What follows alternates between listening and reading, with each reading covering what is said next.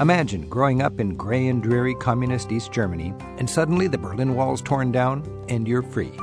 Hi, I'm Rick Steves. Today, I've invited someone from the former East Germany to tell us about his experiences before and after the fall of communism, and to take us on a tour of his region today. The Baroque treasures of Dresden, the former stomping grounds of Martin Luther, the tragic and inspirational stories of the Berlin Wall. There's so much to experience today in Eastern Germany.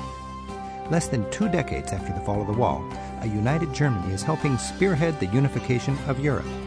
But the eastern part of Germany retains its own identity and its own unique attractions. You're invited to join us at the Stammtisch, that's the table reserved for locals, as we get the inside scoop on travel in eastern Germany. Come along, it's Travel with Rick Steves.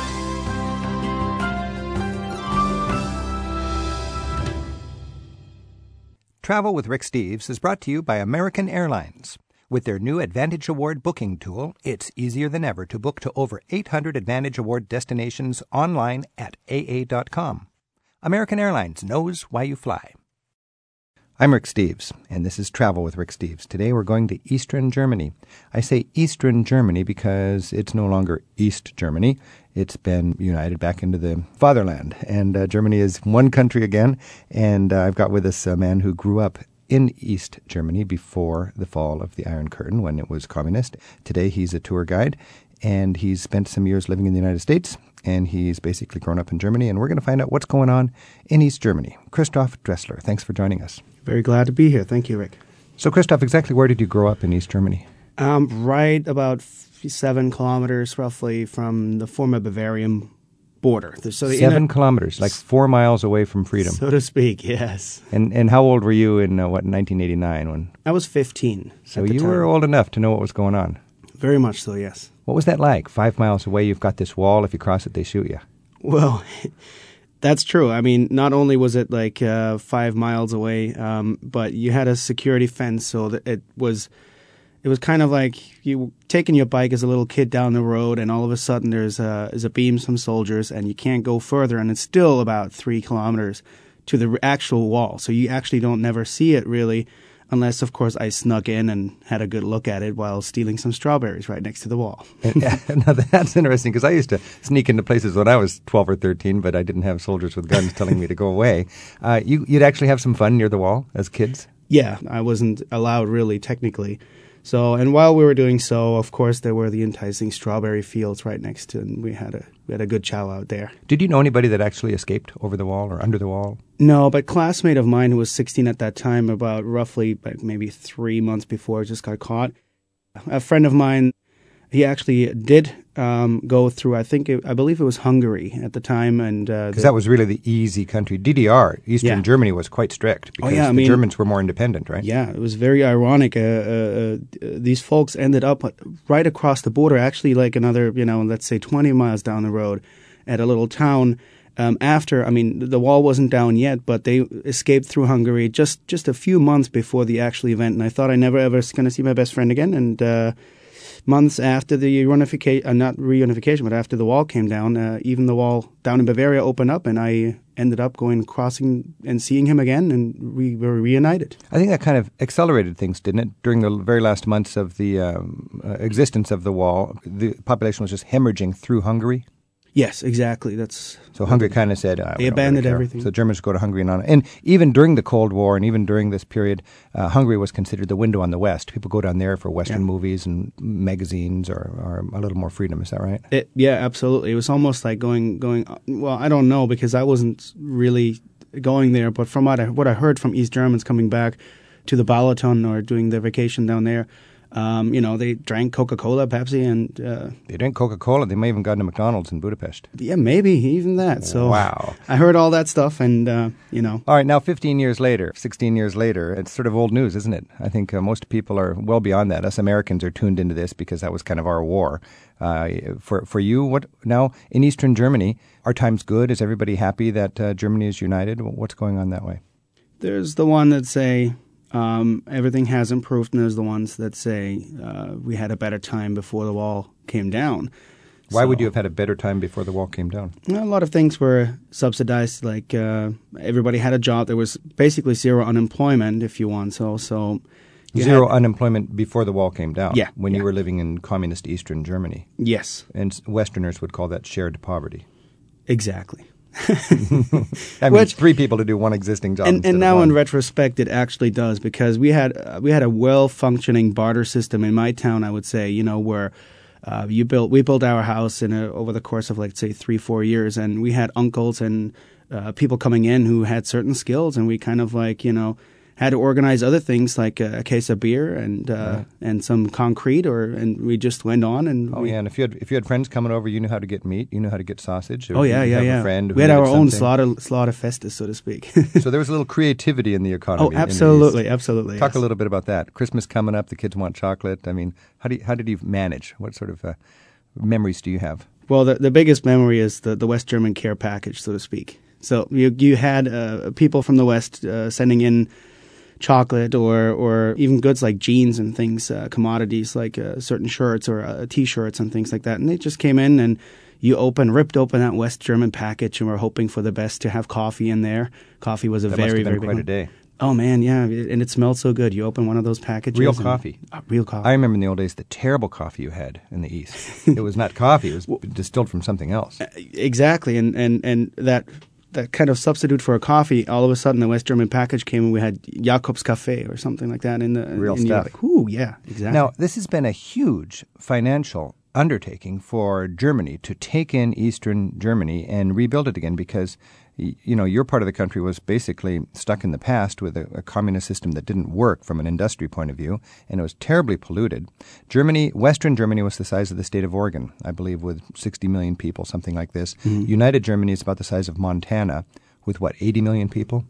Uh, roughly correct yeah yeah, So you're adding a, a lot of land and a lot of people who are much less affluent and less educated and don't quite fit in. Mm-hmm. And all of a sudden, Germany has all these Eastern brothers part of the system, traveling around, taking away jobs, uh, uh, disrupting a, a system that worked really well in the West, jacking up taxes, jacking up deficits.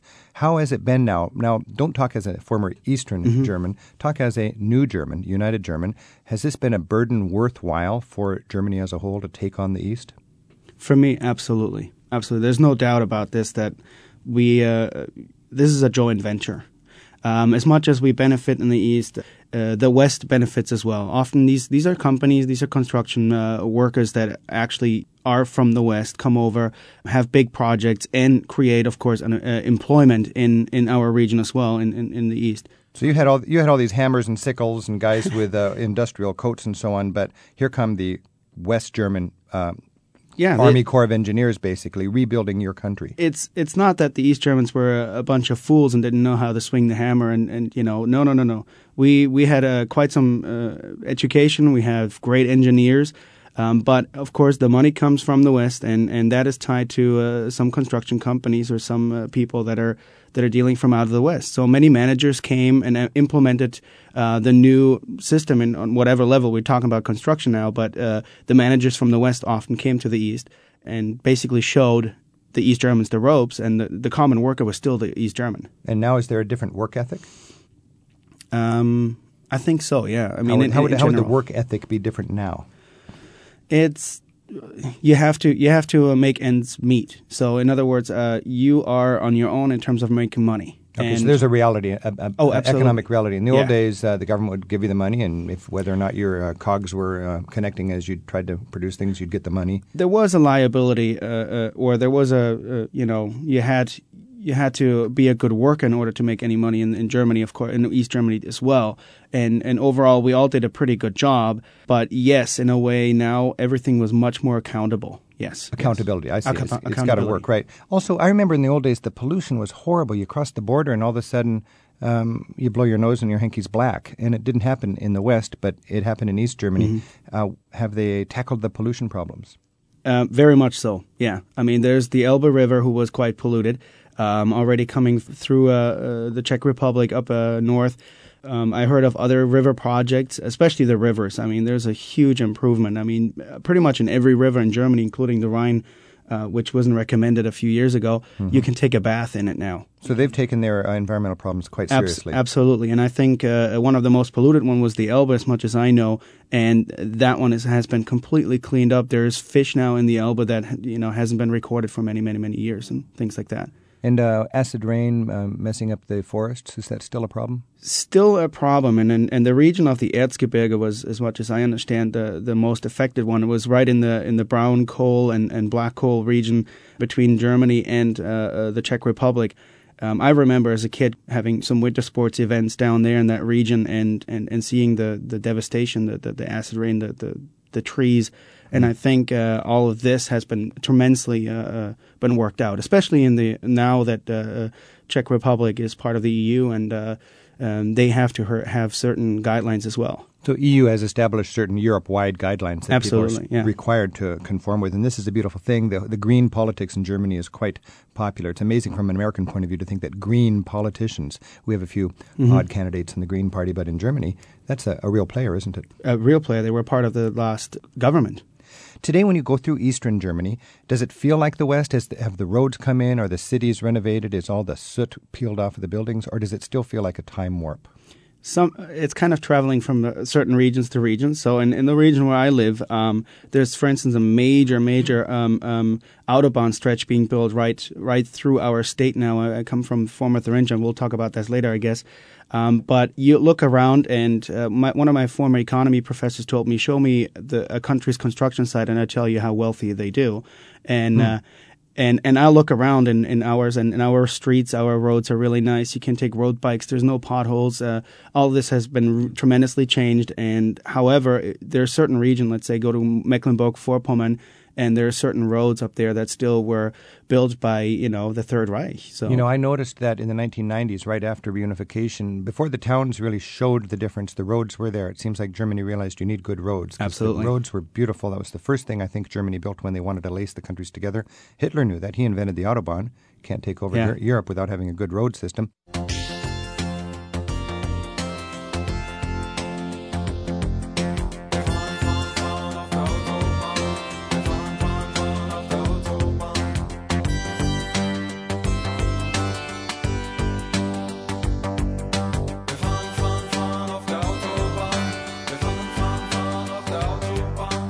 Residents of today's Germany are making history as they continue to build one of the world's economic powerhouses.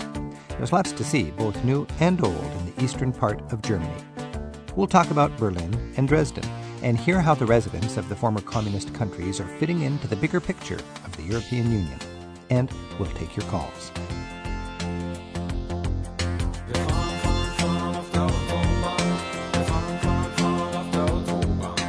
More with Christoph Eastern Germany coming up as we continue on Travel with Rick Steves.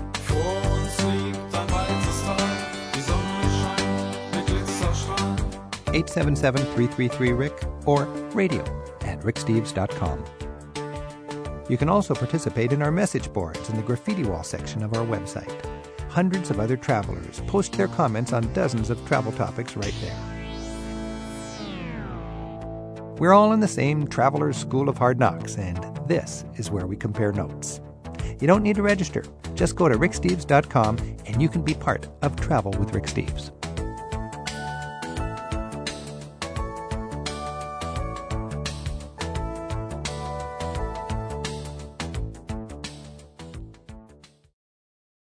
Travel with Rick Steves is brought to you by American Airlines, with 4,000 flights to 250 cities in some 40 countries around the world every day. It's easy to book your next flight at AA.com. American Airlines knows why you fly.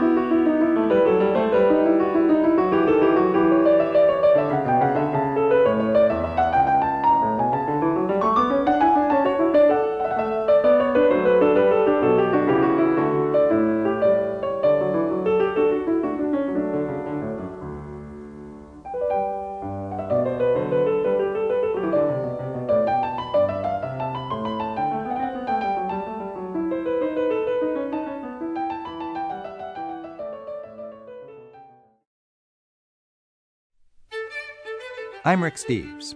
We're looking at the changes in Germany over the past two decades and the attractions you'll find today in Eastern Germany with tour guide Christoph Dressler.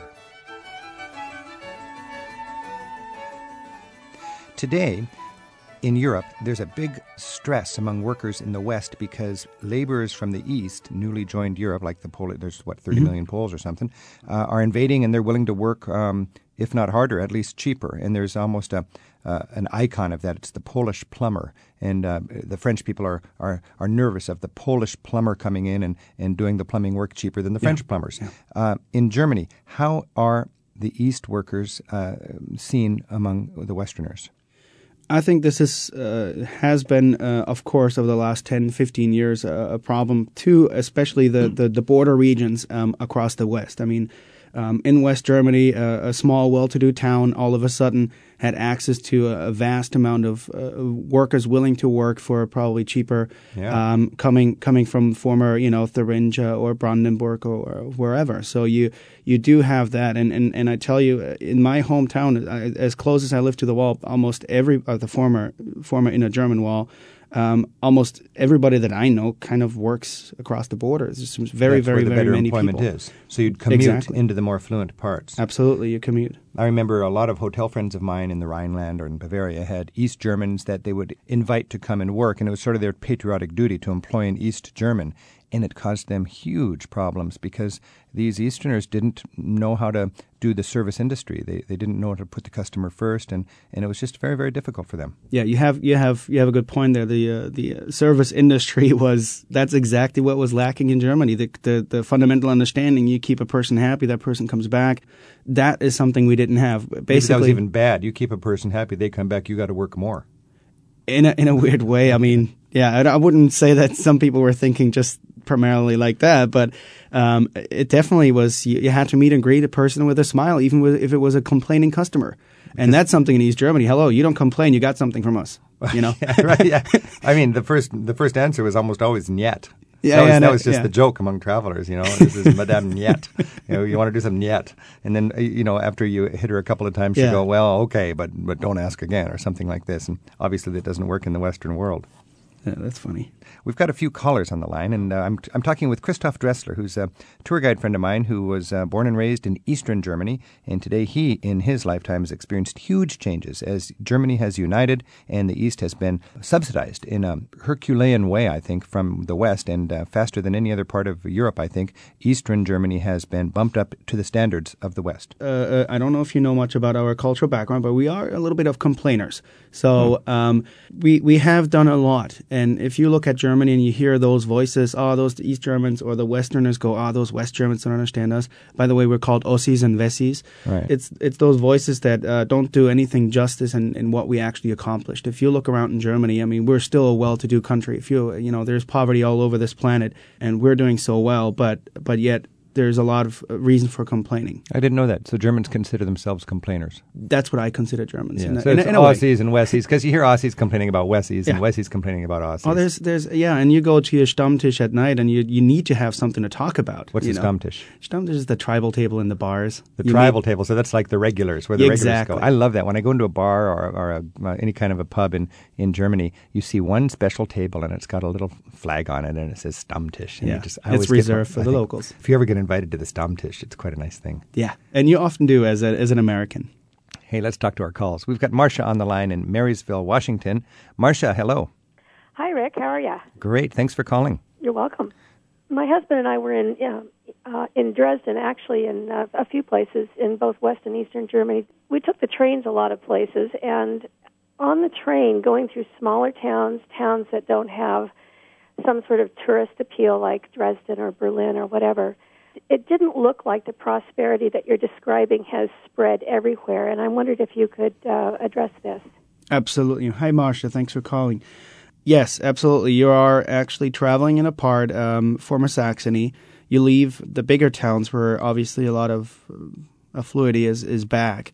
But yes, it is very apparent in these small uh, mountain towns that here's a house like totally in ruin and there's a house really nicely. And you can pretty much tell by sometimes looking at the houses and how much work has been done, how well the people are doing, obviously. And so, so maybe the, the economic target has been bigger towns? Uh, in very much so, of course. Yeah, so I the bigger towns have enjoyed the quickest lift, and the uh, rural communities and so on are going to sort of get this trickle down, perhaps. Yeah, yeah, but it's uh, like everywhere on this planet. Uh, uh, uh, the cities are the draw. Uh, the small towns is where the young people are leaving first. Marcia, did you go to Dresden? Yes, we spent three wonderful days in Dresden, and I, I have to say to everyone who's listening to this broadcast, what a fabulous place. Um, you know, it was wonderful 200 years ago, and now it's uh, it's being both rebuilt from the communist era as well as some of the bomb damage that occurred in uh, at the end of the war. You still have a lot of the communist infrastructure there, these huge sprawling tenement flats for the uh, worker apartments. Right. And then you have this uh, wonderful Frauenkirche, the great church that was Mm. really tragically, well, any church, any, anything that's bombed is tragic, but this was a particular great loss for the soul of Germany as that cathedral was uh, blasted to smithereens and just recently reopened. Did you visit the Frauenkirche? Uh, yes, we we were uh, among hundreds of people. It had only been open for a few weeks, or officially open in any case. Um, they process as as Germans do. They're quite efficient processing people in and out of places, and we went in and, and walked around, and it's it, it's a glorious interior. Of course, most of the places that you visit in Europe are uh, hundreds or thousands of years old, and they they sometimes show the wear and tear. But this is a, a brand new interior brand new paint, um, lots of pastels, which was a popular color scheme in the Baroque period, and this is a Baroque interior church, and lots of gilt statues. A glorious space to, to, to be in, to, to see the, the craftsmanship, but also spiritually, it's it's very uplifting just to sit for a few moments and look around you and look at all the other people who are just as enthralled as you are. And to think about the devastation of war and Yes. what a dramatic and inspirational undertaking this was for the whole community uh, Yes. of the world. I mean, Dresden was wasn't Dresden Cathedral rebuilt by lots of do- donations Uh, from yeah. international. Yeah, it's really one of those projects. Again, it's it's it reaches across Europe and, and across the world. I mean, Right. there's donations coming in from the U.S. in in many folds. I visited uh, year after year with the hard hat on as they would take tourists in to proudly show off the the rebuilding. And now, Marcia, you've seen the uh, Dresden Cathedral finished. Oh, it's it's just fabulous, and it's sort of the the keystone, as it were, of uh, the center of the city that has so many beautiful um, museums and other historic places that that are just within a few yards away. Um, it's a it's a wonderful place to visit, and um, I wanted to mention one of the stories about the church that I thought was particularly m- moving was um, the goldsmith who who built the cross for the top of the church is a British man, and his father was one of the pilots who flew on one of the bombing raids that destroyed Dresden during the war. That's correct. So it's kind of an, a nice full circle story. Wow, that is a full circle. Inspirational, uh, moving uh, experiences when you travel, especially in eastern, uh, former eastern Germany. Yes. Marcia, thank you so much for your call. Thank you, Rick. Thanks, Marcia. We have Prudence on the line in Minneapolis. Uh, Prudence, thanks for your call. Uh, guten Tag. Guten Tag. Guten Tag. Wie geht's? Sehr gut. Wie geht's Ihnen? Gut, sehr gut. Sehr gut. Not so much a question, but a comment. Uh, Mhm. The it is so easy to to travel in in this area. That rail service is one line to to go through these culturally rich towns of Eisenach, Weimar, Leipzig, and, and Dresden. It's incredible. I'd love to have people to give it a try. It's incredibly Yeah. rich. You know, that's a good comment, uh, Prudence, and I know I'm as guilty as the next American of being focused on Bavaria. I've been thinking about this because, you know, I'm a tour guide and a guidebook writer, and, and I'm dealing with what the American public really wants to see. And I think Germany was, well, I know Germany was divided by the four allies France, Britain, Russia, and the United States after the war. And I, I think it's more than a coincidence that Americans are most interested in going to the area we occupied. We had a lot of our uncles and fathers and grandfathers there um, in, in Bavaria. Is that right, uh, Christoph? The American sector was basically Bavaria? Yeah, that's exactly how it was. But liberated, uh, this is kind of funny because uh, liberated, um, we were um, uh, parts of Saxony, um, um, Thuringia completely, Brandenburg, uh, many parts of former East Germany was actually liberated by Americans. And I, I remember my, I mean, my grandmother remembers uh, those days and and tells me every day about uh, the events, uh, what happened. The Americans came, the Americans left, the Russians came in. Um, but this is all, you know, I want to thank you for actually uh, traveling towns like Weimar and, and smaller things, but all of them are little jewelry boxes. And, and, and thank you for going to these classical German towns and and they're a little bit almost forgotten because you know they're not on a mainstream tourist list to go to and thank you very much for for going there. Well it's particularly appreciated from a uh, local economy point of view but it's a good idea from an american travel point of view too because you're going to places where you'll be welcomed enthusiastically and you'll find places that are just not so commercial. We had marcia talking about dresden and i would say that's the the greatest big city outside of berlin to see in eastern Eastern Germany, would you say, if you're going to see one great Dresden, city? Dresden is a must. Dresden yes. is a must. And then Prudence is talking about the Reformation sites, and there's a mm-hmm. lot of great Martin Luther sites, and many of these towns are called Lutherstadts, right? Luther cities. Yeah, many claim him. Yeah, many many have his name, and uh, um, um, some you know it's it's it's kind of confused where he really is from. I did. I had a fascinating experience working with my church. I happened to be Lutheran, and they asked me to make videos for them. So we made a Luther video for the ELCA, and uh, we've got the script of that. Um, uh, show on our website. If anybody is curious at ricksteves.com and they could download that and they could check out uh, just pretty much laced together all of these fascinating towns. And prudence was talking about several of them on the same train line that goes to dresden. But uh, if you're at all interested in reformation history it's, it's pretty exciting to check out the castle where martin luther was, was uh, exiled himself and translated the bible and so on and and he saw the devil up there and through the ink and you see the ink hole which is now basically a hole in the wall because everybody chiseled away on it over the last That's how right. many years martin luther had his struggles yeah prudence any other memories from your travels through saxony yes it, it's it's very simple to get a german flexi pass and get on the uh, train from frankfurt and, and these these towns are all I would say cities are all on the same line. You just get on and off with, and um, very reasonable to find a pension because the economy is just a little bit depressed because of the unemployment. Mm-hmm. Uh, we were in, there in the fall and could uh, uh, just book a, a, a room as we arrived, and going to the TI, and had no problem. Yeah, it's loaded with German tourists. They, yeah. so many of them have never you know, perhaps they're in their 50s and 60s, have never seen these sites, hmm. and so you're not going to see a lot of Americans and Japanese. It's it's quite refreshing, really. It really is. Yeah, and as the as the economy overall has slowed down in Germany over the years, um, many Germans, uh, that's correct, Prudence, many Germans have remembered that they actually can visit within Germany. They can have a vacation in Germany and they go back to these sites. And especially, you have a full day event uh, on TV now on the Frauenkirche that has drawn, uh, even within Germany, a mm. lot of attention. I can see how uh, how the Germans are uh, more and more coming back, and it's it's also those old old Germans that uh, never were able to leave, like from the former East, that remember this especially quickly and go back to sites that they've been um, going for for many years. And um, it's it's it's vacation wonderland. I mean, you talk about uh, forests and you talk about nature. It's it's Saxony, Thuringia, this lower part of East Germany, and the, and the rest of, of former East Germany and the rest of Germany in general is full with it. And and as you said, it's really nice getting around. It's really easy to find pensions, and I think it's very affordable if you compare it to other destinations on this planet.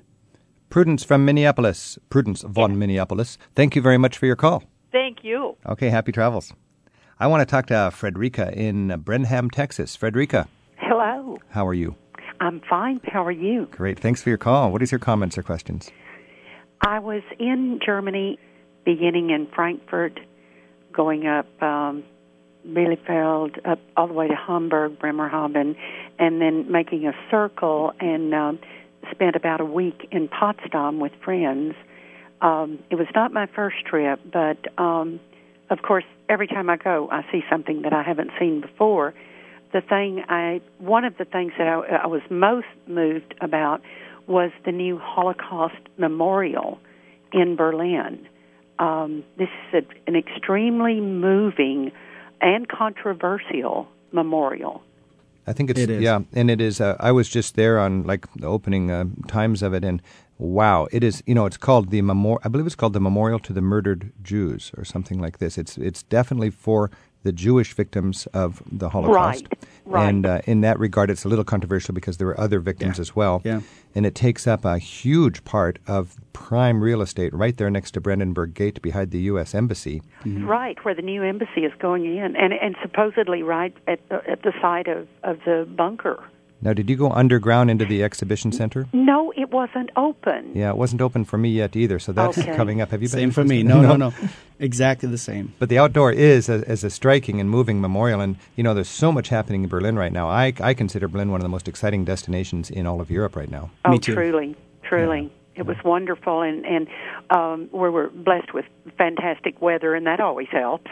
Yeah. But um, the the memorial was really a, an, and I know there's some controversy about the, the the coating that is being that was used on Yeah. the stones, but I made it a point of walking among some of the really big stones, and it's it's almost a frightening experience to be in there. Well, you that's- just almost have the feeling of you're you were trapped, and how the you know the how the um, the victims must have felt. The you know all over Europe you have these uh, Holocaust memorials, and the architects are brilliant, and they're modern architects, and they Oh, really are chosen for a good reason. And you mentioned the, the coating on the stone that would be uh, graffiti proof or, or Right. easy, Yeah. clean off the graffiti because they've got these neo Nazis. And if you have a, a mo- monument to the Holocaust, there's crackpots that don't think the Holocaust happened, and they're just going to paint swastikas on it or something like this. Or- yeah, or in general, many you know graffiti. This is just a, such a such a site where you know you can dive in at night basically and just uh, do some damage. Um, I wouldn't necessarily say uh, just neo Nazis, but anybody. And, and and I think this coding was uh, developed uh, anti graffiti type of uh, things. And for the listeners who uh, don't know. Um, what this is about. Um, they were um, getting the the chemical, the specific chemical, from a company that was one of the uh, key players in uh, um, using um, workers from termination camps or work camps at that point called. And uh, it's it's it's just a company whose history is involved with, so that with the Holocaust. That company is involved in gassing of uh, inmates in concentration camps. Yes, they were actually. I think they were the producer of the Zyklon B. What, Right. what is it called? And how does Yeah. that relate to the monument today? They're It's, providing it's the, the same. It's same essentially company. the same company. It's yes. providing the um, graffiti-proof Exactly. swastika, rub it off quickly kind of. Uh, Exactly.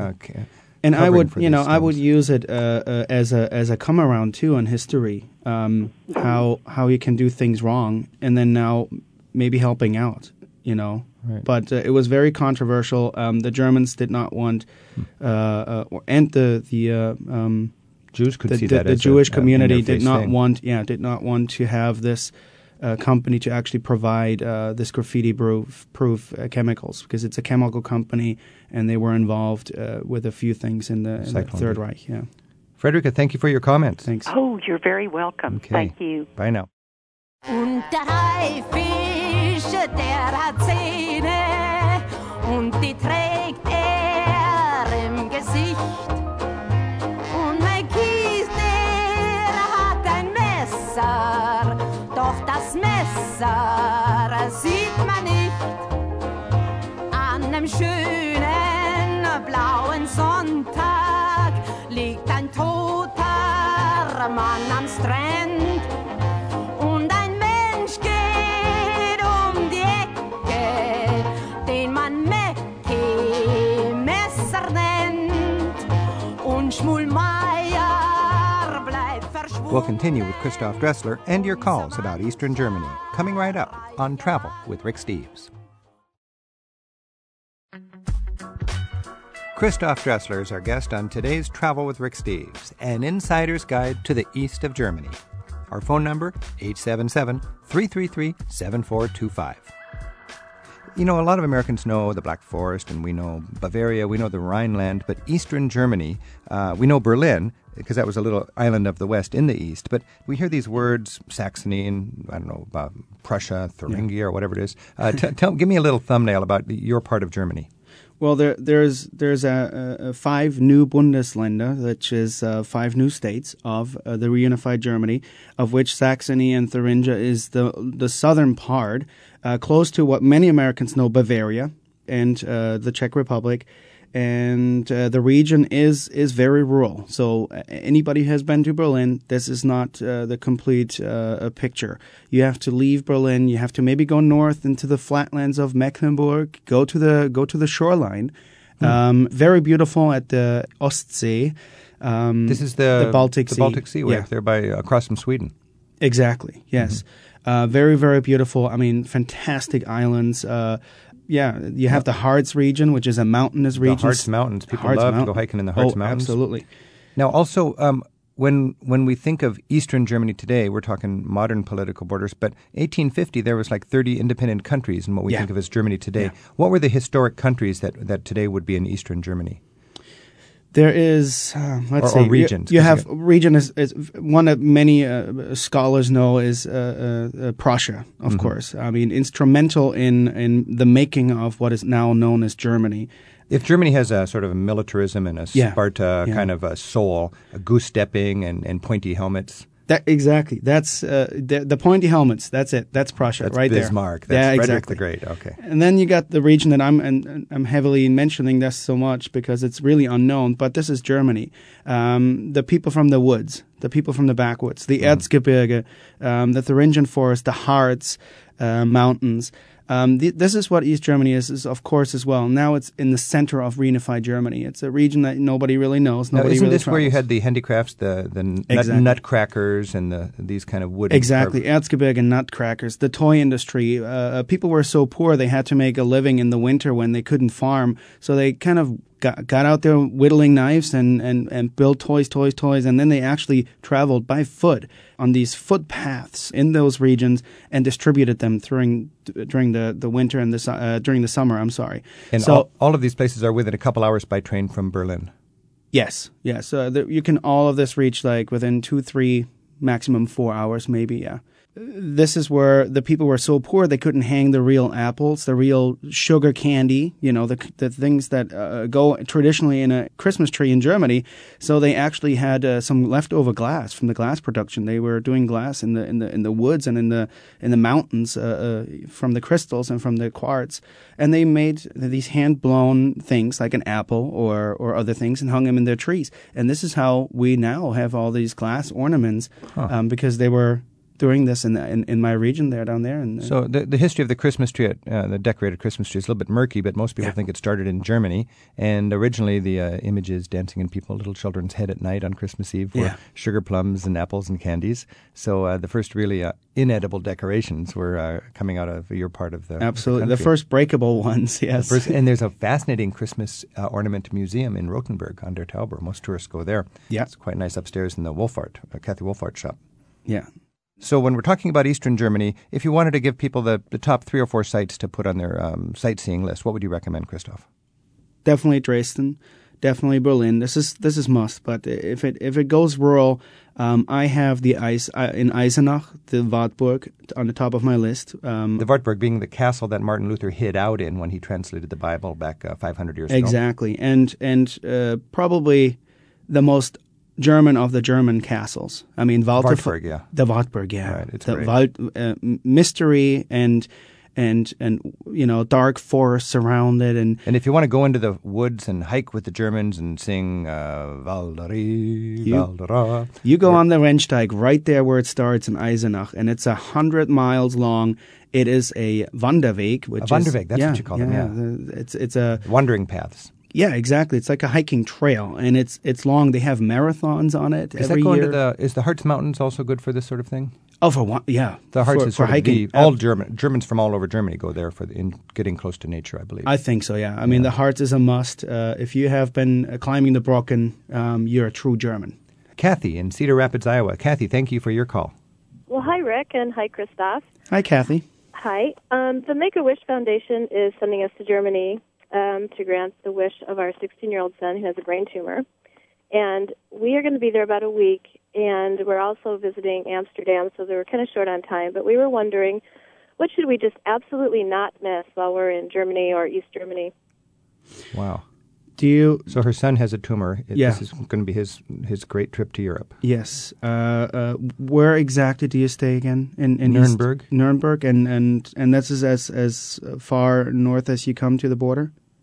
Well, not necessarily. We're Mhm. still trying to work out um, exactly what we're going to do. We, we think we might fly into Amsterdam and then fly down to Nuremberg. And we have a very good friend who uh, lives in Germany now, and so he's going to kind of help us, you know, see things. And we wanted to do some things that were not very touristy, but experience German culture and and the lifestyle. And we were just wondering if there was anything you could suggest that Uh, yeah. perhaps our I would I would suggest my region in Thuringia, and Um, Kathy, if you would wouldn't mind to leave your phone number, um, I would like to get back to you and and, and uh, brainstorm with you together. Let's Okay, do that. that would Um, be great. because there there is uh, a few ideas and and and maybe uh, maybe uh, you know maybe I have uh, no tours at that time and have time and I'm at home and I would love to meet you and your son and and uh, be a little tour guide for you in in, in southern Thuringia. Okay. Oh, that'd be fantastic. So My goodness, that is so cool because if you could meet Christoph, it's somebody you'd really like, anybody would want their son to meet. Yeah. And none in my family speak English, so it will be a very truly um, German experience for your son. And So, um, that would be fantastic. so I think uh, Kathy will stay on the line. We'll get her phone number, and then Kathy Okay. Christoph will give you a call. Okay, great. Thank you. okay. okay. Wonderful. That's great, Christoph. Thank No, you. No, no problem. This is this is great. It gives me it gives me goosebumps. This is a way of paying back for all the good things that I receive from Americans. Let's talk about that. How did you get exposed to the United States originally? Oh, I was You're a ex- 13 year old German kid in some little village uh, in East Germany. You know what? Okay, tell us about it.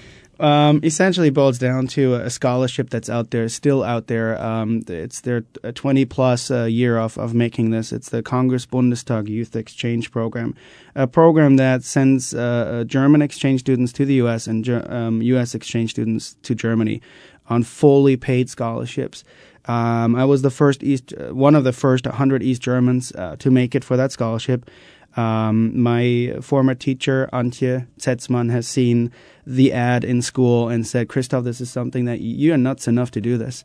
You're going, you're going over there to the, to the Amis and uh, uh, uh, you show them a good time. So I actually went. I was an exchange student in New Hampshire um, with the Emmons family, and I still have great uh, connections to New Hampshire, and uh, I love them all dearly there. Thanks to some government program that believed it was yes. worth investing in kids to go to another country and study. It's a co-venture between the, the United Congress of the United States and the Bundestag, which is the parliament of the Germans. And you know, sadly, I've just heard recently that we're sending about ten. We've we've dedicated about ten percent of the money we used to for these kind of uh, exchange programs. So it's a political issue, It- and um, very I'll, political, I'll yeah. tell you, you're you're you're coming as a former co- raised in a former communist country.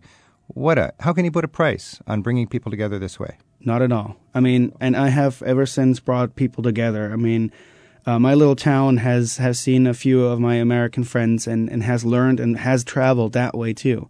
Um, it is a rec- reciprocal uh, process. You know, all of us at Europe Through the Back Door are so committed to the value of travel as a way to better understand the world. And I believe if we all had to travel before we could vote, uh, we'd vote in a way that was better for world peace and understanding. I, I I'm convinced. I've been talking with Christoph Dressler. Thank you so Thanks. much for joining us. I've learned a lot. I have to thank you for the chance of uh, talking about you know Thuringia, Saxony, uh, these places because I mean they're not on the on the on the common travel Right. map. Danke sehr. Sehr interessant. Vielen Dank ebenfalls. For the days dwindle down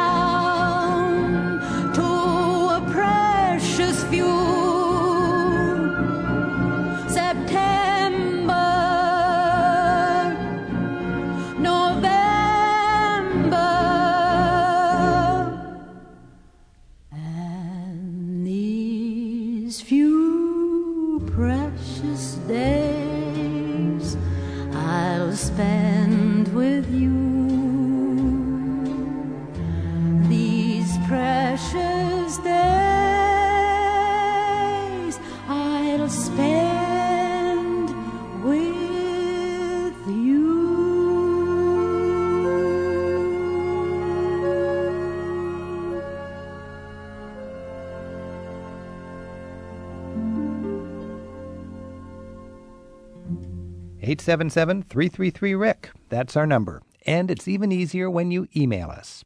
Send us your questions or give us a brief report from your travels. Our address is radio at ricksteves.com. We've got a few more minutes today. Let's see who's on the phone. Tracy in Silverthorne, Colorado. Hi, Tracy. Hi. Thanks for your call. Thank you. I was uh, just going to talk about um, when I spent some time in India. Uh-huh. Um, I was able to go in with a group um, for 21 days, and we flew into Mumbai. And absolute must see there is Gandhi's house, Now, Mumbai, is that the new word for what? Bombay. Bombay. Okay, so Yes. we really Well- need to get up to date on this, don't we? Bombay is Mumbai.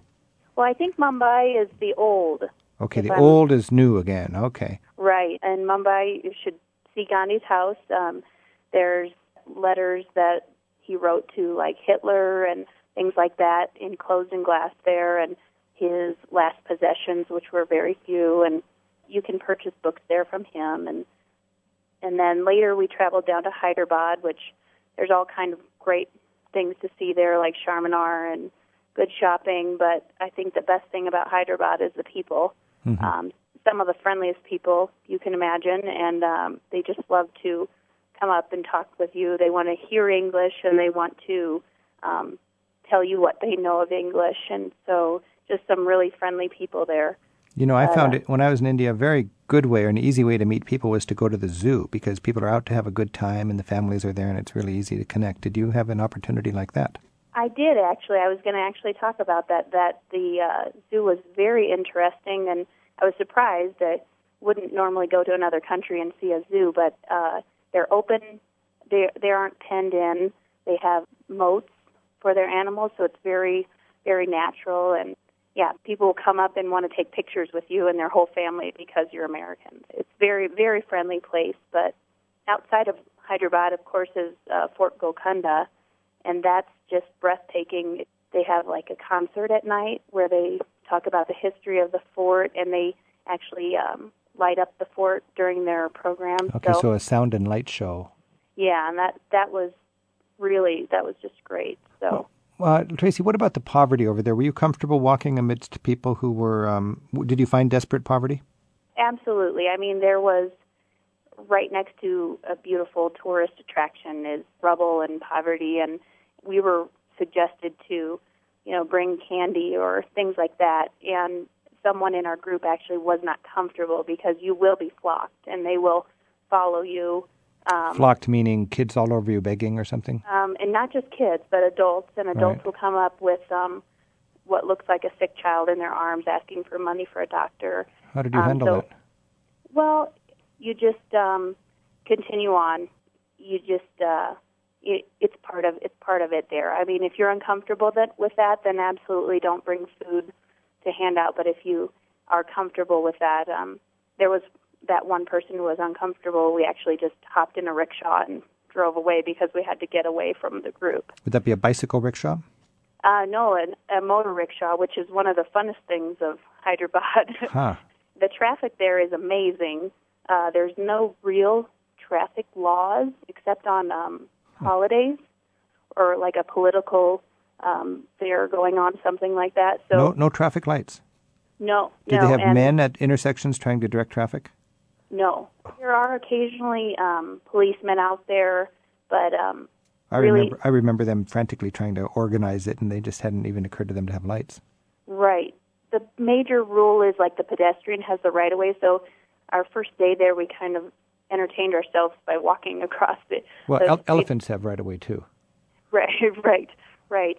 But uh, the rickshaws or cars or whatever, their job is to slow down and watch for you or go around you. Okay. And um, you can actually be going. If you're in a rickshaw, don't be surprised if you're going at oncoming traffic because there isn't there isn't lanes or Huh. you know, and you're sharing the road with buses full of people, people hanging off, and men pedaling bicycles with things piled high on them, or oxen pulling carts and camels. Describe a, a, rick, a motor rickshaw. Is that like a? it's got like a lawnmower motor, and um, actually, if you get one that goes really fast, you might want to get the person's name and have them come pick you at their pick you up at their hotel because if you get a good one and one that knows where they're going because they say they'll know English and many do not. So it's good if you know where you're going. I would imagine just joyriding on one of those was would be a fascinating trip. It it really is because you're going a lot faster than you think you are, and um, you're down at eye level, and it's a little it's a little thrilling actually. Uh-huh. So Do they still So- have bicycle rickshaws? I did not see any personally. There were there were so many of the taxi cabs. The the motor rickshaw was mostly used. So From a sightseeing point of view in India, what was your what was the most impressive monument? Um, well, obviously the Taj Mahal. Um, we took a train ride up to the Taj Mahal, and I recommend seeing it at many different times a day if you're able to, because the lighting just changes it. But uh, the Taj Mahal is square. Everything in it is exactly square, except for the tomb of the man who built it for his wife because he actually was going to build an identical black Taj Mahal across the river, Huh. and he was actually bankrupting his country, and so they imprisoned him, and he was imprisoned where he could see the Taj Mahal. Then, when he died, he was placed in the Taj Mahal next to his wife that he built it for, and so his tomb is the only not perfectly square thing in the Taj Mahal. Wow. Wow. So- He's sort of like the Indian Romeo, I think. Right, Great right. monument Well, to love. Shah Jahan, right? yes, yes, he had many wives, but he built it for his one wife who he truly loved, who had many children with him. With all this India all around you, Tracy, did you stay healthy? How did you manage that way? You know, the first three days I tried to really throw myself into it and be a part of the culture and and eat the food, and I had uh, a really tough time. And um, You after that, yes, I, I really did. Um, obviously, the water was provided for us, but don't drink their water, or you will be very sick and miss, uh, you know, a good part of your trip. And that goes for ice also. Um, Yeah, so ice is just regular water that'll melt and, and give you the same problem as drinking tap water, huh? I, I stuck to very plain things, rice and pasta and So that's Um, the trick. That's what happened to me. Uh, the doctor said, "Man, if you got persistent diarrhea, you're just going to eat rice, boiled Yes. rice, plain rice." And I followed that religiously. And we had beautiful fresh fruit all the time, and so I recommend that. But mango ice cream, I could eat mango ice cream every day, and I Oh. think need that in the United States.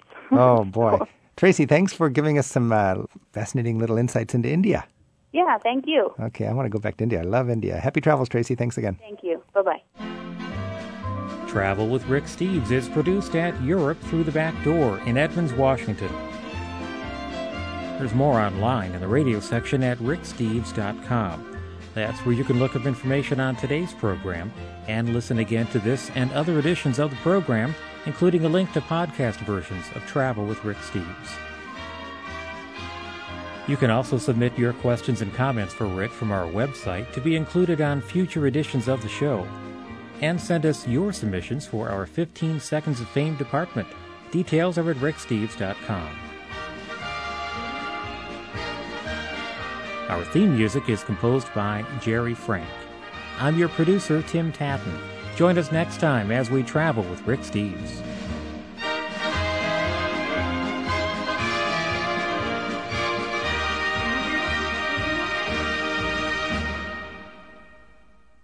Travel with Rick Steves is brought to you by American Airlines.